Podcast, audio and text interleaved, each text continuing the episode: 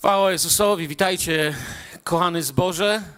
Kiedyś wam opowiadałem, to był może pierwszy tydzień mojej wiary tutaj w Filadelfii, zaraz po tym, gdy się nawróciłem. Jak, może niektórzy was pamiętają, to bo, bo wiem, że się powtarzam w tej chwili. Poszedłem do wtedy naszego pastora, brata Zbyszka Sobczuka, i powiedziałem mu, że moja Biblia jest jakaś wadliwa. Nie wiem, czy to pamiętacie. On obejrzał moją Biblię i mówi, jest całkiem dobra, jest taka sama jak moja. To była ta Biblia zwana przez niektórych Brytyjką, a nam w szkole nasz kochany brat Kwiecień powiedział, gdy studiowaliśmy, że Brytyjka jest to kobieta zamieszkująca terytorium Wielkiej Brytanii, a to jest wydanie warszawskie Biblii. Tak nam to powiedział. W każdym razie taką Biblię miałem. No on mówi, co z tą Biblią jest nie tak. Ja mówię, no przeczytałem, przewertowałem dzieje apostolskie i Ewangelię i nie ma tego fragmentu, gdzie Jezus zawraca Piotra do Rzymu. Wtedy brak Sobczyk mi odpowiedział, ale chłopie, słuchaj, to jest Kwowadis Sienkiewicza. To nie Biblia. I wtedy skojarzyłem, faktycznie to Kwowadis, to nie Biblia. I dzisiaj właśnie chciałbym trochę powiedzieć o takich zachowaniach, stąd moja powtórka z tej śmiesznej chwili mojego własnego chrześcijańskiego wędrowania. Niektóre rzeczy, które dziś poruszę, są takie, że w żaden sposób nie chcę tutaj z jakimiś Y, strasznym, nie wiem, jakąś groźbą ukrytą w słowach, ostrzegać przed czymś, bo, bo nie o to chodzi. Wiem, że czasami jest to kwestia błędu, niekoniecznie nawet świadomego, ale myślę, że to jest miejsce dobre, żeby pewnych rzeczy się nauczać, a czasami rzeczywiście myślę, że powinniśmy poważnie niektóre rzeczy przemyślić, bo chcę poruszyć bardzo prosty temat. Mm, takie kazania, kiedy zaczynam, nazywam najczęściej właśnie duchowym mlekiem.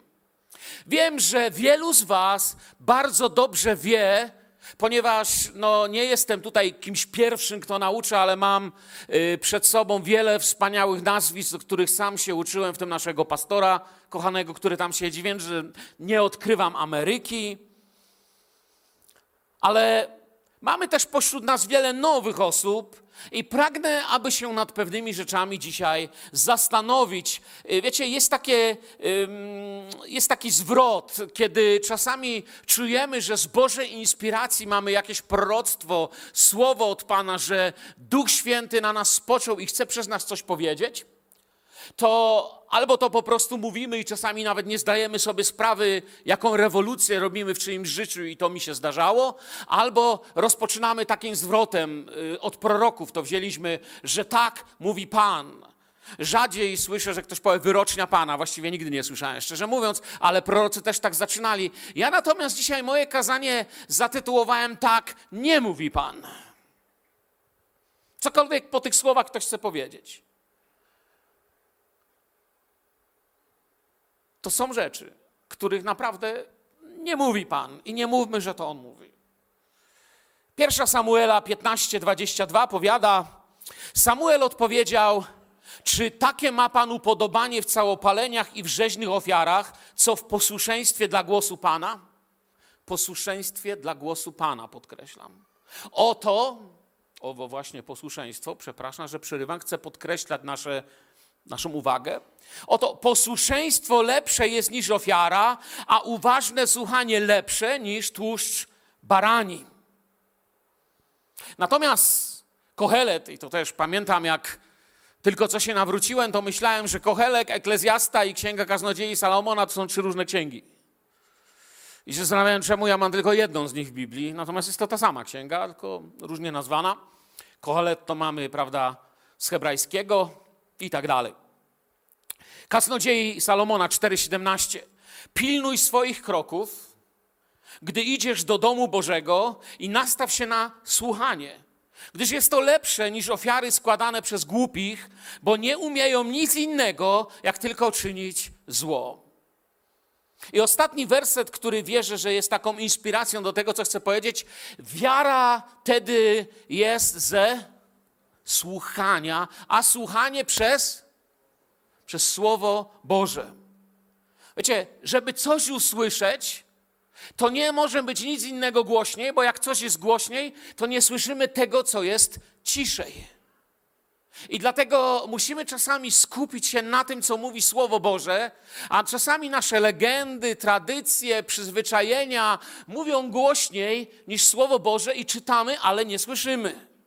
Nie słyszymy ani tym duchowym odbiorem, ani innym. Dlatego, że chcę Wam powiedzieć coś bardzo ważnego. To nie jest wszystko jedno, w co wierzymy. Amen.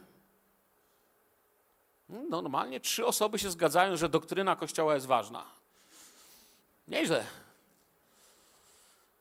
Spróbuję jeszcze raz, żeby się nie załamać. To nie jest wszystko jedno, w co wierzymy. Już pół Kościoła nawróciłem, patrz, jedno zdanie. Chwała Bogu. To nie jest wszystko jedno, w co wierzymy. Przestrzeganie słowa nie może się zmienić w upartość trwania przy swoim zrozumieniu. Bo wtedy, nawet mając rację, nie mamy racji. Kiedyś również Wam opowiadałem, jak przyszli do nas świadkowie Jehowy, i ogólnie mogę powiedzieć, że tą batalię, już grzeszę, nie? Mogę uznać za zwycięską, tak im dałem, że nie wiedzieli, co powiedzieć. Tyle tylko, że kiedy wyszli, poczułem ból Poczułem, że to nie jest to, do czego jestem powołany. Poczułem, że wiedza wyszła ponad miłość, ponad świadectwo, ponad skromność, ponad prawość i pokorę. Że gdzieś się pogubiłem, mając rację, jej nie mając. Ponieważ postawiłem słowo mojego Pana w miejscu armat w swoim życiu. Użyłem go, żeby pokazać komuś nie, że mój Bóg jest dobry, ale że ja jestem lepszy. Czy po to Bóg dał słowo, żeby w jakiejkolwiek historii wieczności ktoś tak biedny jak Mirosław Kulec, kogo Bóg znalazł na osiedlu, na ulicy Czwartaków i kto by zginął bez niego, udowadniał komuś, że jest lepszy niż on? Kiedyś Bóg powiedział do króla, z pastwiska cię wziąłem. Ja nawet paść nie umiałem, jak mnie znalazł. Jest mitologia grecka, lubię czasem poczytać. Jest rzymska, Celtów, niezwykła, jest Majów, bardzo mroczna. Jest też mitologia chrześcijańska, można by książkę wydać. Tych samych, którzy mówią, że tylko Biblia, ale z przekonaniem żyją mitologią, którą nie wiadomo gdzie znaleziono i właściwie nie wiadomo skąd ją wzięli. Mogę wam powiedzieć parę przykładów, na przykład takich mitów z mojej strony, bo ktoś powie, wiesz, czepiasz się, no chodzimy do pracy, nie mamy czasu, jesteśmy na nabożeństwie, służymy jak się dano, czasem coś człowiek... Wiecie, kaznodzieje też mają mity. Może mam ja jakiś i dopiero mi Duch Święty pokaże. Moje miejsce dzisiaj tutaj nie jest na zasadzie, ja nie staję przed wami, wiecie, oto ja zjadłem wszystkie rozumy, posłuchajcie ludu prosty. Staję przed wami jako brat, jako ten, który was kocha i chce powiedzieć: słuchajmy Słowa Bożego, bo wszyscy czasami popełniamy błędy. Na przykład pamiętam kaznodzieje, który opowiadał nam, nie wiem, taka, takie mity kaznodziejskie wam powiem, opowiadał nam świadectwo, które tłumaczyłem kilku kaznodziejów, słyszałem to po raz enty, już nie wiem ilu kaznodziejów to mówiło o tym, jak to wilki troszczą się o starsze osobniki. I ten człowiek mówi, watacha idzie najpierw silne, z tyłu silne, w środku dzieci i starcy i my kościół powinniśmy się tak o siebie troszczyć. Jest to absolutna bzdura, nic takiego się nie dzieje, wilki tak nie żyją. Jeszcze mówił samiec alfa. Nie ma w stadzie wilków samca alfa. Nie istnieje takie pojęcie. Jest naszym wymysłem. Nie ma samców alfa. Kiedyś przeprowadzono badania na temat wilków i okazuje się, że samiec alfa u wilków pojawia się tylko w jednym momencie, dlatego myśleliśmy, że jest. W niewoli i w klatce któryś osobnik pokazuje, kto jest silniejszy, najsilniejszy, a potem się ustanawia hierarchia, bo to jest niewola. Nie ma samców alfa u wilków na wolności, tylko w niewoli. Nie ma samców alfa, jest para, wilczyca i wilk, którzy prowadzą watachę, a tylko w niewoli pojawia się agresywny samiec alfa. I to jest tak, wiecie, jakbym napisał książkę na temat socjologia społeczna członków zboru Filadelfia w oparciu o praktyki kryminalistyczne więźniów skazanych na dożywocie. Jacie, jaka praca, czujecie ten tytuł? Absolutnie bez sensu. Nie mogę was oceniać w oparciu o praktyki w więzieniu. Albo nie wiem, jest inny taki mit kaznodziejski. Pamiętam też kaznodzieję, który to opowiadał, wiecie. To był akurat rosyjski kaznodzieja. I, I, ten chłop był kochany. Ja nic do niego, on co wierzył, kiedy to mówił. Łzy mu płynęły z oczu. Mówił, w Moskwie to słyszeliśmy na kazaniu. Mówi, znaj historię, Jezus dał za nas życie, a matka dała oczy córce. I opowiadał, jak wyszła z gabinetu, że przyszli do okulisty, tam no, do kliniki. Ona miała oczy, córka nie miała. Kiedy wyszli, córka spojrzała oczami matki, a matka nie miała oczu i płakał. Jest absolutnie niemożliwe. To się nie dzieje. Oczy są częścią mózgu. Regeneracja nerwu wzrokowego to wyzwanie, póki co w fazie badań.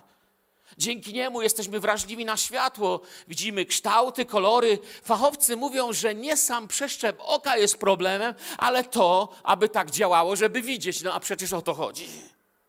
Możliwy póki co, oczywiście przeszczep rogówki jest możliwy, ale nie, że córce przełożyli oczy i to jeszcze, wiecie, ktoś zaobserwował, jak wchodzili, a potem wyszli. To nie fryzjer. To wiecie, w oparciu o, o bardzo dziwne dane. Poza cudem Bożym, oczywiście w Biblii taki przypadek jest, że Bóg przywrócił i wielu teologów, zarówno protestanckich, katolickich i mesjanistycznych zgadza się, bo wiemy, że Bóg stworzył człowieka z prochu ziemi. Mówi, że kiedy Jezus napluł na ziemię, uczynił z tego błoto i tym błotem posmarował oczy ślepca, wielu mówi prawdopodobnie stworzył mu gałki oczne z tego samego, z czego zrobiony jest człowiek. Po prostu wziął i stworzył komuś coś, co nie istniało, stworzył mu gałki oczne albo odnowił, nie wiem. Bóg wiem, że może wszystko. Ale czasami my ludzie próbujemy kombinować i to różnie wychodzi. Wiecie, jest taka anegdota, ona jest trochę z brodą. Wszyscy, którzy są w kościele dłużej niż rok, już ją 15 razy słyszeli, ale opowiem dla tych, co przyszli w tym miesiącu. E, ktoś, to, to, to jest anegdota, jak mówię, ktoś mówi, że na jakimś nabożeństwie ktoś zaczął prorokować głośno i kościół się wyciszył, bo ta osoba mówi, tak mówi Pan, ludu Boży, jak Abraham prowadził swój naród przez Morze Czerwone, otwierając je, tak ja was poprowadzę. Po chwili cisza, konsternacja i ta osoba zaczyna mówić, tak mówi Pan, miałem na myśli Mojżesza, mój ludu. Bóg chyba powinien był poczytać Biblię w tym przykładzie. Wiecie o co mi chodzi, kiedy coś jest tak nasze, że aż do bólu nasze. Chcę budować mój dom na Biblii, nie na mitach. Wiem, że nie jestem tak mądry, żeby ją całą pojąć. Wiem, że potrzebuję obecności, bliskości Ducha Świętego i mądrości. Wiem, że całe życie się uczę i wiem, że nie zjadłem wszystkich rozumów. Ale wiem, że pragnę, by mój dom, moje życie, moje małżeństwo, moja rodzina były czymś, co nazywamy biblijny, a nie mitologiczny. Chcę być człowiekiem Bożym, a nie mitomanem. Wiecie, są fragmenty słowa, które najłatwiej przekręcać, bo tak nam pasuje. Nie wiem, mogę powiedzieć dwa. Kiedyś byliśmy w odwiedziny w więzieniu. Jeden z więźniów, wiecie, który zresztą po pijanemu dokonał pobicia, za to właśnie odbywał wyrok. Opowiadamy, no i on zadaje pytania, zeszło na alkohol, ale on mówi, moment, pastorze, jednak Jezus stworzył wino. Myślę, to chłop wie nic nie wie, ale to wie, że Jezus robił wino, mówi. Albo o przekupniach ze świątyni, których wypędził, gdy miałem rozmowę z jednym człowiekiem, który no dość agresywnie się zachowywał, bo mówi, wiecie, to jest ten, nie wiem, czy znacie ten typ ludzi, którzy mówią, ja zawsze mówię prawdę prosto w oczy. Wiecie, często ktoś, kto zaczyna ze mną rozmowę w ten sposób, to mógłbym dokończyć to zdanie i prawdopodobnie nie potrafisz przyjmować prawdy prosto w oczy. On mi powiedział, Jezus wrócił, ja to nie będę tu tolerował tego. Wiesz, nie jesteś taki doskonały, żebyś miał takie prawa. I oczywiście jest jeszcze mnóstwo innych, można by było dzisiaj do 15 tu siedzieć i opowiadać tego typu rzeczy, bo człowiek często myśli na odwrót. Nieraz zauważamy, że nie wiem, płyną uczniowie z Jezusem na łodzi, mamy sztorm, mamy naprawdę trudną sytuację. Uczniowie zaczynają krzyczeć: Mistrzu, mistrzu, ratuj, ratunku, giniemy. A Jezus śpi. Z przodu łodzi słychać. Mistrzu! Mamy sytuację, kiedy Syn Boży klęka i modli się. Jego pot jest jak krople krwi. Modli się, Ojcze. Jest cały roztrzęsiony, nawet Jezus. A uczniowie w tym czasie słychać śpią. Jak zupełnie na odwrót. Mamy często zupełnie inaczej zrozumienie. Jezus pokazał to też, nie wiem, na przykład w wiosce Samarytan. Coś zauważyłem, pewien kontrast, pewną różnicę. Oto Bóg staje i mówi do Abrahama: Zniszczę Sodomę i Gomorę. A Abraham zadaje pytania: No ale jeśli choćby tylu, choćby tylu, choćby tylu znajdziesz, próbuje dyskutować, jakoś może z tego da się wyjść, może chodzi o lota, może o coś, ale próbuje rozmawiać. I oto u Jezus z uczniami, i oczywiście Bóg niszczy Sodomę i Gomorę. I oto Jezus z uczniami wchodzi do samarytańskiej wioski, i uczniowie okazuje się, są ludźmi niesamowitej wiary. Panie, jedno słowo i na całą wiochę ogień spuścimy. Robić czy nie robić? Ojciec, prać? Nie na tym polega chodzenie za Jezusem. Jezus im mówi coś, co kiedyś napomniał mnie nasz pastor. Mirek, my niekoniecznie jesteśmy takiego ducha. Nie wiem, czy to pamiętasz, bracie pastorze. Nie mogli sobie na ewangelizacji poradzić z jednym facetem. Więc ja myślałem, pomogę pastorom. Wtedy był pastor Edward, pastor Zbyszek, który tu siedzi. I podszedłem do tego gościa, mówię, słuchaj gościu, masz dwie minuty z zegarkiem, a ja i moi koledzy ci auto do góry kołami postawimy. I zacząłem liczyć, facet odjechał. Byłem pewny, że pastorzy mnie pochwalą. Niestety nie chcieli mnie chwalić. No i początki mojej drogi. Każdy się uczy, popełniamy błędy, nie wstydzę się ich, możecie się śmiać, ale uczymy się. Ty się uczysz, ja się uczę. To jest to. Uczniowie wspominają. Każdy z nas gdzieś popełnia jakiś błąd. Jedni tacy, inni kiedy pierwszy raz pisali auto, pisali ały, uto. Albo wy, o, ny, sz. Popełniamy błędy. Ktoś nam powiedział, tak się nie pisze. Abraham pośpieszał Boże Słowo co do potomka. No i narobił. Dużo tego było, mógłbym o tym mówić cały czas. I Duch Święty mówi, że Judasz to złodziej. Czasami inni historycy mówią, że owszem, to złodziej, tak jak nam objawia Biblia, ale chciał też przyspieszyć działanie Mesjasza i sprowokować Mesjasza do tego mesjańskiego działania, które w jego głowie było, czyli ataku na Rzym, uderzenia w potęgę Rzymu i myślał sobie podobno, tak tłumaczą niektórzy jego działanie, nie wiem, w Biblii tego nie, tam nie jest tak napisane, jest napisane, Duch Święty nam objawia, że to złodziej i że wstąpił w niego diabeł. Ale mówią właśnie, że to wszystko się stało, przez to chciał tego Mesjasza sprowokować do działania. I przyszedł ze zgrają, z mieczami. Może rzeczywiście, nie wiem, był pewny, że Jezus zacznie się bronić i się rozpocznie kompletna klęska Rzymu, wojska i wszystkich tych, którzy stali na drodze wielkiemu Mesjaszowi. Czyżby Jezus był za wolny, czyżby był za dobry? I Judasz przychodzący ze zgrają do Getsemane jest takim obrazem działania według własnych wyobrażeń słowa i według własnych wyobrażeń Mesjasza. A kończy się to tym, że jest pełny diabła, robi coś złego, popełnia samobójstwo. Judasz myślał w ten sposób po trupach do celu, bo my mamy rację, nasza idea jest dobra, a Jezus myślał, żeby trupów nie było, żeby mieli życie i obfitowali. Ja za nich się oddam. I to jest ten duchu działa Kościół. My nie działamy po trupach do celu. My nie działamy na zasadzie agresji. Jest taka piękna pieśń.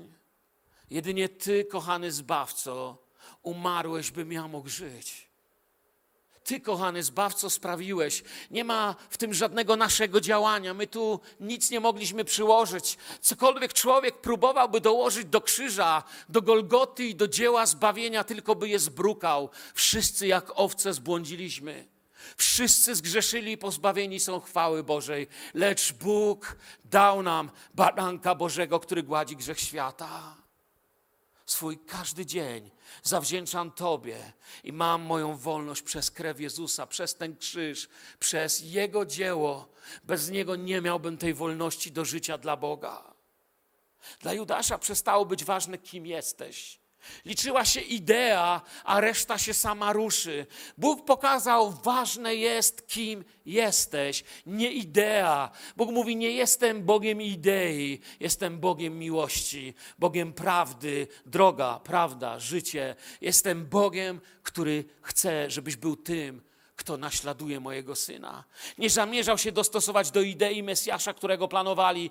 Nie nie, oczywiście nie porównuję nas w żaden sposób, czy nikogo tutaj, nasze zachowań do Judasza. Chcę tylko pokazać, jaki błąd jest, kiedy człowiek zaczyna myśleć, że chodzi o ideę, że chodzi, żeby wyszła moja racja polityczna, dogmatyczna, doktrynalna, a nie chodzi o naśladowanie Jezusa. Mało tego, często sam to robiłem. Sam byłem człowiekiem niejednokrotnie, który próbował Boże prawdy ogniem i mieczem wprowadzić, tak to nazwę. Choć nie był to prawdziwy ogień, ale prawdziwy miecz. I są takie mity w kościele. W ogóle inspiracją dla mnie było to, kiedy w ostatnim czasie na wakacjach teraz z wieloma ludźmi rozmawiałem, spędziłem czas na duszpasterskich rozmowach, na spotkaniach, trochę więcej ich ostatnio było i nagle zobaczyłem, że czasami gdzieś żyjemy jakimś mitem, który ogranicza nasze uczniostwo, nasze naśladowanie Jezusa. Jak na przykład mit, że muszę spełnić jakieś warunki, Człowiek do mnie musi, widzisz, ja muszę najpierw przestać pić, palić i niszczyć moją rodzinę, i wtedy przyjdę do Boga, i Bóg być może okaże mi miłość. Jest to mit, jest to kłamstwo, jest to bzdura. Jezus nigdy nie podawał, jakie warunki musisz spełnić, aby okazał ci Bóg swoją miłość. Albowiem tak Bóg umiłował świat, że dał swojego syna, i to było długo przed tym, zanim cokolwiek zdążyłem sknocić. Bóg mnie kocha bezwarunkowo. Jego miłość to miłość agape, która nie mówi tak, ale, ale która mówi oddaję moje życie dla Ciebie. Podpisuję akt łaski, zechciej go przyjąć. Nie ma znaczenia, kim jest człowiek. Nie ma znaczenia, w jaki grzech upadł. Jeżeli zechce przyjąć dzieło z Golgoty, będzie zbawiony. Amen. Nieważne, czy był złodziejem, czy alkoholikiem, czy mordercą, to jest straszne dla ludzi, bo czasami grzech czyni straty, jakich się nie da odrobić. Nie ma możliwości odrobić to, nie ma możliwości odwidzieć tego, odwołać tego. Pamiętam, jak czytałem pierwszy raz o ewangeliście, który usługiwał zbrodniarzom, SS-manom skazanym na śmierć i opowiadał, że niektórzy z nich zgięli kolana nawet sławne nazwiska, kaci obozowi, SS-mani, którzy strzelali ludziom w głowę bez mrugnięcia okiem, zginali swe kolana i, i sami mieli problemy uwierzyć w tym, że mogą się zwrócić do Zbawcy o łaskę. I wtedy zrozumiałem, jak bardzo dziwnie jesteśmy skonstruowani, jak ile nas w nas. Albo inny mit, Przychodzi człowiek i mówi: Bracie, ja się nawracam już któryś raz. To dosłownie rozmowa sprzed dwóch tygodni moja. Nawet chyba mniej. Nawracam się już któryś raz. Ale jeden brat mi przyszedł i powiedział, że ja, on wie, dlaczego ja się nawracam, nawracam i nie mogę się nawrócić. Dlatego, że podobno moja prababcia wróżyła ludziom. Słuchajcie, jaka to jest herezja Bóg nigdy nie będzie dawał ci do picia goryczy Twoich ojców. Jesteś nowym stworzeniem. W Chrystusie stare przeminęło, wszystko stało się nowe. Bóg nie zamierza podkładać ci nogi i bić cię za to, co robił twój dziadek, a ty może o tym nawet nie wiedziałeś. I ludzie mówią, że to jest przekleństwo pokoleniowe. Już Ezechiel na ten temat się wypowiadał, bo Żydzi z tym mieli problemy. Ale jeśli chodzi teraz o Jezusa, to już wiecie, to jedyny warunek, To, to jest po prostu przyjść. Jezus nigdy nie powiedział, że z powodu Twoich przodków Ewangelia i krzyż mogą jednak nie zadziałać. Ja wierzę, że słowa wypowiedziane na krzyżu wykonało się, są dla każdego grzesznika, który pod ten krzyż w pokorze przyjdzie. Amen. I nikt mi nie pokaże inaczej. Kto w Chrystusie jest nowym stworzeniem. I nie wiem, kim była Twoja babka. Może robiła złe rzeczy, ale wiem, że Bóg nie zamierza Ci rzucać gromów na głowę za to, co być może robił ktoś, na co nie miałeś żadnego wpływu. Przeszedłeś do innej rodziny, człowieku kochany. Ty nie jesteś już w rodzinie Adama, która jest pod przekleństwem tego, że jest poza ofiarą Jezusa, ale jesteś w rodzinie Abrahama i uwierzył Abraham Bogu.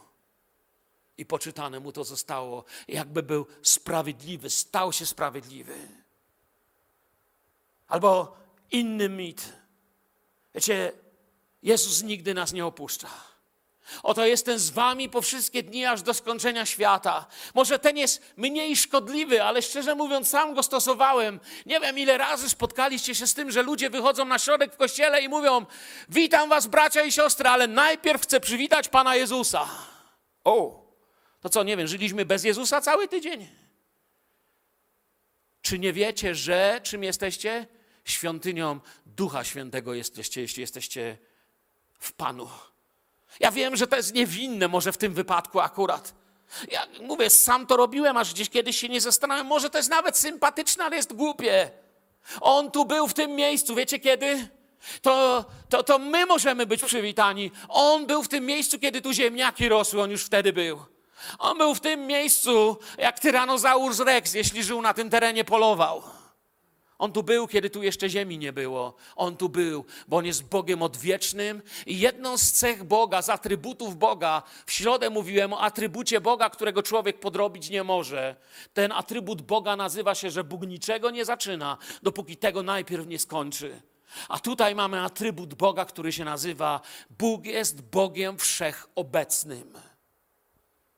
Nie ma gdzieś jakiejś Independent Republic of Devil że niezależna republika diabelska, tam ma diabeł kocioł, widły i tam akurat ma trochę luzu, bo Boga w tym miejscu nie ma. Nie ma czegoś takiego. To jest niezrozumienie. Bóg tu zawsze był. Nie musisz go witać, chodź w Duchu Świętym. Nie wiecie, Koryntian mówi, prawda? Nie wiecie, że jesteście świątynią Boga. Duch Boży mieszka w was. Jest cały czas. Inny mit, bo ktoś powie, no wiesz, Różnie bywa z tym, kim jestem. I to się łączy w jakiś sposób z przeciwną stroną dyskusji. Jezus nigdy w żadnym miejscu Słowa Bożego nie powiedział, że chrześcijanie nie grzeszą. W tej chwili, w XXI wieku, jednym z najpoważniejszych zwiedzeń jest zwiedzenie tak zwanej hiperłaski. Oznacza ona, że ona prowadzi przede wszystkim do upadku ludzi, którzy w to wierzą, i cechuje się tym, że ludzie mówią, że ten, kto jest chrześcijaninem, nie popełnia już grzechu. Interpretując i często przywołując Jana, zupełnie nie rozumiejąc tego, o czym mówią. Apostoł Jakub poucza wierzących, aby wyznawali sobie nawzajem to, czego nie robią, tak? Wyznawajcie sobie to, czego nie robicie. Masło maślane, tak? Wyznawajcie sobie nawzajem swoje winy, abyście zostali co? Uzdrowieni. Dzieci, jeżeli kto z was zrobi to, czego nie robimy, orędownika mamy u ojca. Ja wiem, że nie robimy, no ale powiedzieć to muszę, nie? Nie. Tak nie jest. Jeśli ktoś naucza, że chrześcijanie mogą przeżyć resztę swojego życia z niewyznanym niepokutowanym grzechem, to tak naprawdę tym zwiedzeniem zachęca ludzi do tego, aby grzeszyli, nie wyznając swojego grzechu. To powoduje, że takie chrześcijaństwo robi się radioaktywne. I to jest ciekawe, że bardzo często ludzie wyznający ów pogląd są ludźmi agresywnymi, zgorzkniałymi i pysznymi, ponieważ to się w nich zbiera, a oni nie pokutują po zasmuceniu Ducha Świętego, o którym mówi list do Efezjan, do Efezjan, to skąd to wziął? Skoro tego nie robię, a Biblia o tym mówi. Takie życie, jak mówię, będzie pyszne, nerwowe. My nie grzeszymy, a naucza Jan, w tym sensie, że nie grzeszymy, bo orędownika mamy, bo chodzimy w działającej łasce, która rozprawia się w tym, co się dzieje. I tu jest to sedno tego, tej doktryny, tego, tej naszej wiary. To On dokonuje w nas tego, co czyni nas czystymi, a nie my staliśmy się kimś, kto stał się tak czysty, że nawet może przez ten świat chodzić i w ogóle już nie ma. Wiecie, gdyby tak było, to po nawróceniu obudziłbym się w pierwszy poranek po wyznaniu moich grzechów i nad moim łóżkiem świeciłoby się boskie światło i rozległby się głos. Mirek, ale ty gozi jesteś. Jesteś dokładnie to, jak Jezus. Ja chciałem, żebyś taki był. Już nic nie musisz, zostań w łóżku. Nie. Muszę być uczniem. Jestem jak Jezus, ale przez Chrystusa. Jestem bez grzechu, ale przez Chrystusa. Jestem wolny przez Chrystusa. W Chrystusie jestem zbawiony, ale dokonuje się moje zbawienie. Gdyby było inaczej, wszelkie ruchy uświęceniowe byłyby bez sensu. Męczennicy, którzy uświęcali swoje życie i oddawali za to życie, byliby bez sensu.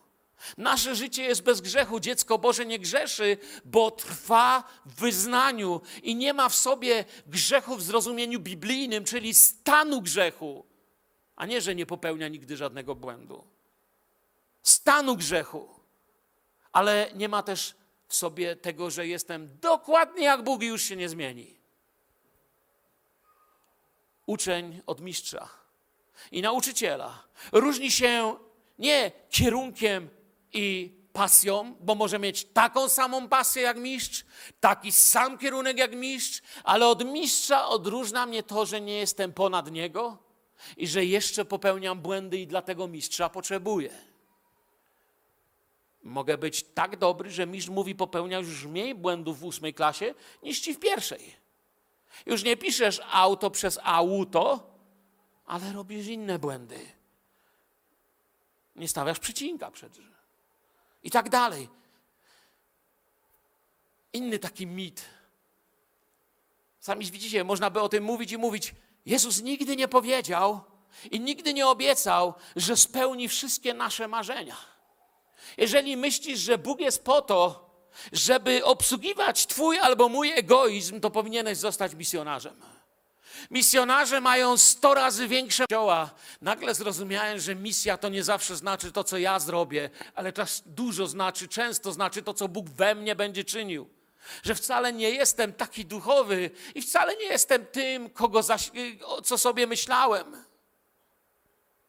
Tu dodam, Jezus nigdy nie powiedział, że spełni wszystkie nasze plany, nawet te pobożne. Czasami, jak Paweł, chcemy iść tam, a Bóg posyła nas tam, chcemy robić to, lecz Bóg mówi: zostaw to, będziesz robił to. Jedna z największych, nie chcę użyć słowa gwiazd, powiem świadec, bohaterów muzyki chrześcijańskiej, Keith Green jeśli nie zapoznaliście się z jego muzyką, z jego tekstami, koniecznie was namawiam. Teraz znowu wraca brzmienie lat 70., przynajmniej w Filadelfii w piątek było niezłe. On był u progu stania się gwiazdą. I w tym momencie wziął gitarę i odsunął. Mówił, Boże, nie chcę grać na gitarze i śpiewać Tobie tylko dlatego, że wiem, jak to robić i że jestem muzykiem. Podobno nawet niezłym. Chcę to robić dlatego, że mnie do tego powołasz. A jeśli mnie do tego nie powołasz, to nigdy więcej instrumentu nie dotknę. Bo zdał sobie sprawę, że Bóg nie jest od tego, żeby spełniać moje marzenia i zachcianki, ale On jest królem i panem. Kropka. Jezus nigdy nie powiedział, że wiara gwarantuje brak przeciwności i problemów. On jest Bogiem nie jedną z reklamowanych opcji chrześcijańskiego supermarketu. Boga musimy zobaczyć, a nie zobaczyć to, co nam się opłaca. A jeśli już mówić, co się nam opłaca, to zobaczyć go tak jak Mojżesz, że uzdał skarby Egiptu za nic. Patrząc na bogactwo hańby Chrystusowej, na jej wspaniałość. Albo jak Paweł, który stwierdził, że że, że wszystko to śmieci. On tam użył słowa gorszego, fekalia, dosłownie w języku greckim. Użył to, co w ściekach jest. Tam już nawet się nic nie da znaleźć. Za to uznaje to, co jest w świecie, wobec doniosłości poznania Chrystusa. A nie dlatego, że że będę miał życie bez problemów. Fałszywa Ewangelia. Ja nie wiem, czy to Ewangelia słowo, to nie jest dobra nowina, to jest kłamstwo. Nawróć się, nie będziesz miał problemów. Bóg ma dla ciebie plan. Twoje życie będzie z górki, będziesz bogaty, zdrowy, śliczny. Naprawdę? To jest Ewangelia, która nie otwiera serce, tylko portfele. I tacy ludzie posyłają takim, co tak głoszą. Ale to nie jest Ewangelia wiary. To nie jest Ewangelia, za którą męczennicy Kościoła stali i z wyprostowaną głową mówili tylko Chrystus. To nie jest Ewangelia, przy której męczennicy Kościoła nie chcieli złożyć ofiar rzymskim bogom, albo nie chcieli przywiązani do stosu pocałować krucyfiksa i wyznać, że jest tylko jeden prawdziwy Kościół ale spokojnie spoglądali na dłonie, które podkładały ogień i mówili tylko Chrystus. Nie zawsze z górki. I przez to potem doświadczamy rozczarowań. No bo gdzie jest Bóg? Ja takie samo przeżyłem. Pojechaliśmy z żoną, moją pierwszą syreną. Na CPN-ie w Stracące porysowałem samochód włoski Nówka Alfa Romeo. To był 90 rok, a to by, ten model to chyba był 90 albo nawet jeszcze nówka, folia. Jak mu rąbłem w drzwi, rozprułem tył i rozbiłem przód, bo się zapatrzyłem. Wyskoczył z Alfa Romeo facet. I do tej pory myślałem, że to tylko na komediach tak krzyczą i zaczął krzyczeć Mamma mia, Santa Madonna. Ja się patrzę. Okazało się, że Włoch ze wezemu. Moja syrena miała jedną rysę, słuchajcie, to było przerobione T34. Facet miał ruinę z samochodu. Stoję, trzymamy się za głowę. Chłop tylko po włosku, a ja tylko po polsku i to jeszcze niepoprawnie. I zatrzymuje się mały fiacik na rejestracjach z Białego Stoku. Wiecie, gdzie jest Biały Stok? Macie trochę geografię? Wysiada kobieta i mówi: Czułam, Bóg mnie do ciebie posłał, jestem tłumaczką języka włoskiego. Się patrzę na nią. Jak to? Ona mówi: Widzisz, bo Maria się o ciebie troszczy. I Maria sprawiła, że przyjechałam, by ci pomóc. Słuchajcie, ja mało się nie wywróciłem tam. Kiedy zapłaciłem mandat, spisali wszystko, pojechaliśmy z żoną tam tutaj tą drogą na Karpacki, zapomniałem jak się nazywa, zatrzymałem na chwilę samochód. Potrzebowałem ochłonąć z tego wypadku. Otworzyłem drzwi, nie zauważyłem pręta. Jak odbił drzwi, rozbiło mi całą głowę. Zalałem się krwią. Nie mogliśmy taksówki złapać, bo się na mnie patrzyli. Chłop, spuchnięta gęba, rozwalony łuk bryjowy, kobieta z nim wystraszona. Pojechaliśmy do domu. Spakowałem chrześcijańskie książki. Zwinąłem tak, jak się zwija to na kilogramy makulaturę. I mówię, wynoszę to z domu. A ona wzięła i z powrotem wniosła. Mamy to, bo gdzieś w sobie myślimy, teraz good me duns. Bóg z nami. Bóg nigdy nie powiedział, nie położę na ciebie więcej niż możesz unieść. To jest chyba jedno z najczęstszych kłamstw ewangelicznego świata. Nie wiem, ile razy sam je powtarzałem i nie wiem, ile razy je słyszałem. Bóg nigdy nie położy na ciebie więcej niż możesz unieść. I ludzie pocieszają się tym mitem od wielu lat w wielu kościołach. Wiecie, gdyby to była prawda, to tak jak używamy wielu biblijnych bohaterów, nie musiałoby ukrywać, się uciekać i nie byłoby w kościele męczenników. Czasami wchodzi się w taki mistycyzm. I udajemy takich mistyków, że my wiemy, Bóg ma wyjście. I my chcemy ludziom wytłumaczyć, jak je ma. I mówimy, wiesz, Zawsze, kiedy zamkniesz jedne drzwi, otworzą się drugie. Wiem, bo miałem trabanta.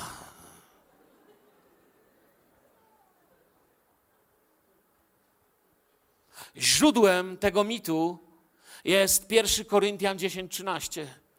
Dotąd nie przyszło na was pokuszenie, które by przekraczało siły ludzkie, lecz Bóg jest wierny i nie dopuści, abyście byli kuszeni ponad siły wasze, ale z pokuszeniem da i wyjście, byście mogli znieść. Tu nigdzie nie pisze. Tu Paweł nie napisał, nie jest napisane tutaj, że Bóg nie położy więcej niż mogę znieść. Nie chcę, nie chcę, kiedy to pojąłem, nie chcę sobie wyobrażać Boga, który patrzy na kulca i kładzie i czeszczy jeszcze trochę, bardziej czeszczy. Nie, już nie położę więcej, nie uniesie. Naprawdę? To jest nasz Bóg? Gdyby Bóg kładł na mnie tyle, co mogę unieść, to właściwie Jezus mi nie jest potrzebny, wam powiem. Uniosę sam. Wielu biblijnych bohaterów nie miało zdolności uniesienia tego, co na nich przyszło. Czy uważamy, że Hiskiarz miał dość zdolności, aby unieść atak asyryjskiego imperium, malutki król w malutkim mieście? Ja nie myślę, że miał taką zdolność. Czy uważamy, że Gedeon, zadanie jakie dał mu Bóg, mógł spokojnie unieść? Gedeonie, witaj mężu waleczny. On stał, jasne panie, komu teraz, blać? Nie, on mówił, panie, ja, ja, wiesz kim ja jestem? Nie dam rady. Ja nie dam rady nawet o tym myśleć, nie mówią, żebym to zrobił. Pokładając nadzieję w Panu, Dawid modli się tak. I zostawcie to kłamstwo, nigdy do niego więcej nie wrażajcie. Dawid modli się tak. Winy moje bowiem wyrosły ponad głowę moją. A więc oto leży na nim więcej niż da się unieść. Są jak wielki ciężar, zbyt wielki dla mnie. Psalm 38, 5. Winy moje wyrosły ponad głowę moją. Są takie ciężkie, że, że za ciężkie, żeby mógł je unieść. Tam jest, mamy tu fachowca, słowo kawet, dobrze mówię? Oznaczające ciężar, coś ciężkiego. Nie jest tam napisane zbyt ciężkie, ale podoba mi się tam heb, ten hebraizm. Tam jest napisane nie zbyt ciężko, tam jest napisane ciężko, ciężko. Aż podkreślone, że tak ciężko. Co oddaje to jeszcze bardziej dramatycznie. Ja dziś do męczenników wracam, bo są takim wzorem dla mnie. Unieśli pokuszenie, wytrwali, ale ich ciało nie uniosło tego, co się stało. To, to jak to jest? Wszystko mogę w tym, który mnie wzmacnia, czy tylko to, co mogę unieść? Ja myślę, że wszystko mogę w tym, który mnie wzmacnia. Wy? Bo ja szczerze mówiąc niewiele mogę unieść, a oni pokonali go przez krew baranka i przez słowo świadectwa, a nie przez to, że wszystko unieśli. Powoli będę zbliżał się do końca. Jeszcze inny mit, który chcę tu poruszyć, którego byłem świadkiem i nie mogę się z tym pogodzić. Duch Święty nigdy nie działa gwałtem ani na siłę. Duch Święty nigdy cię nie opęta. Duch Święty jest delikatny. Duch Święty działa, Bóg współdziała ku dobremu z tymi, którzy Boga kochają. Powiem to mocniej, Duch Święty nikogo w historii nie opętał. Taki człowiek nie podlegałby sądowi, ponieważ ktoś, kto jest opętany, nie odpowiada za to, co robi. Co on może? No, siłą go wziął silniejszy i co, winny jest? Sami widzimy, jak to brzmi. Wynikło to z tego, że mieliśmy problem pewien z pewnym człowiekiem. Zaczął się na cały głos w autobusie modlić na językach. Wiecie, co ludzie w autobusie pomyśleli? A potem się wywrócił, mówiąc, że w duchu na ulicę. I oczywiście przechodnie wezwali karetkę. I pobadali go i puścili. On do mnie przyszedł. Słuchajcie, ja myślałem, że. I mówi, pastorze, złożyłem świadectwo lekarzom i w szpitalu, chwała Bogu. Ja nie wiedziałem, gdzie się schować. Naprawdę świadectwo złożyłeś? Jakie? Że jesteśmy zgrają głupków, którzy się rzucają po asfalcie? Jak ryby, jak karpie? To było świadectwo? Co ci ludzie usłyszeli oprócz tego, że się głośno modlisz na językach i rzucasz po asfalcie, mówiąc, że to w duchu? Ale ja się powstrzymać nie mogłem. Naprawdę? Jedyne miejsce w Biblii, gdzie człowiek udaje zwierzę, nie ma nic wspólnego z Duchem Świętym. To jest, kiedy zły duch dopadł Nebukadnezara, króla babilońskiego i jadł kwiatki, pasł się i udawał zwierzaka. Jezus nigdy nie powiedział, że jeśli będziesz modlił się wystarczająco długo i mocno spełnię Twoje prośby. Jezus powiedział: Przyjdźcie do mnie. A właściwie nasze pokolenie ma bardziej problem z słuchaniem głosu Bożego niż z tym, co mówimy. Pamiętam jeden z dni, kiedy tak chodziłem, wiecie, miałem taki zwyczaj tak chodzić sobie po scenie i modlić się sam. Czasem przychodzę tu czy gdzieś w korytarzu. I w ten dzień też tak chodziłem, to jeszcze nie było tutaj, to było ileś lat temu. I tak sobie, wiecie, chodzę i myślę o wszystkim i o tak chodzę, przepraszam kamerzystę, że się urobi jak Wenus z Nilo, będzie mieć ręce podobne. I, I tak sobie chodzę i mówię Jezus, Jezus, Jezus, Jezus, Jezus, Jezus, Jezus i myślę o aucie, czy o C zapłaciłem, Jezus, Jezus, Jezus.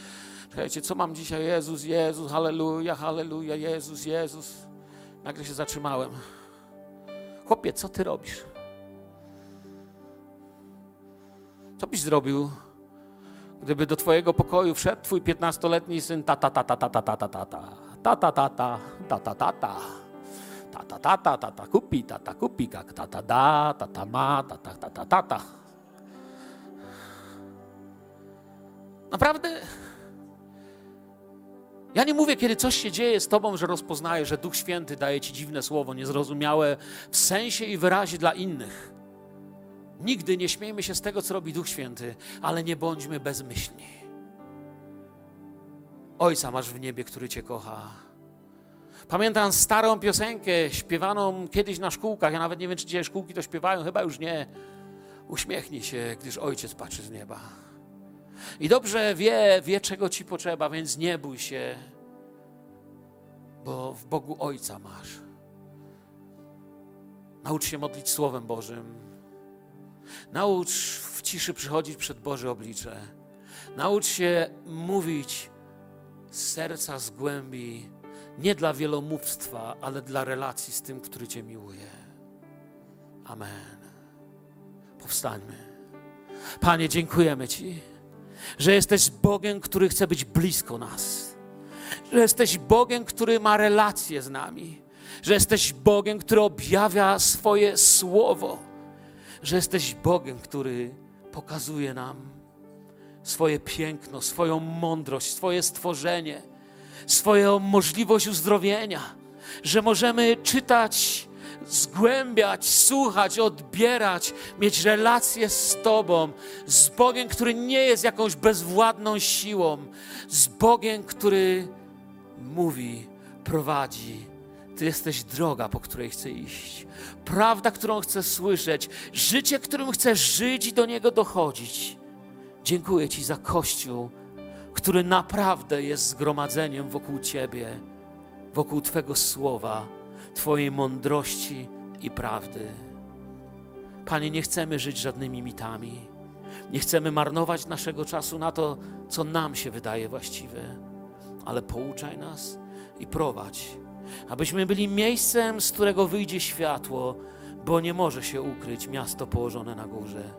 Światło, które oświetli prawdę prawdę Ewangelii przez Ducha, który przekonuje o grzechu, sprawiedliwości i o sądzie. Chcemy być głosicielami zbawienia dla każdego. Dziękujemy Ci za Twoją miłość i obecność na tym miejscu. Cudownym Panem jesteś. Amen.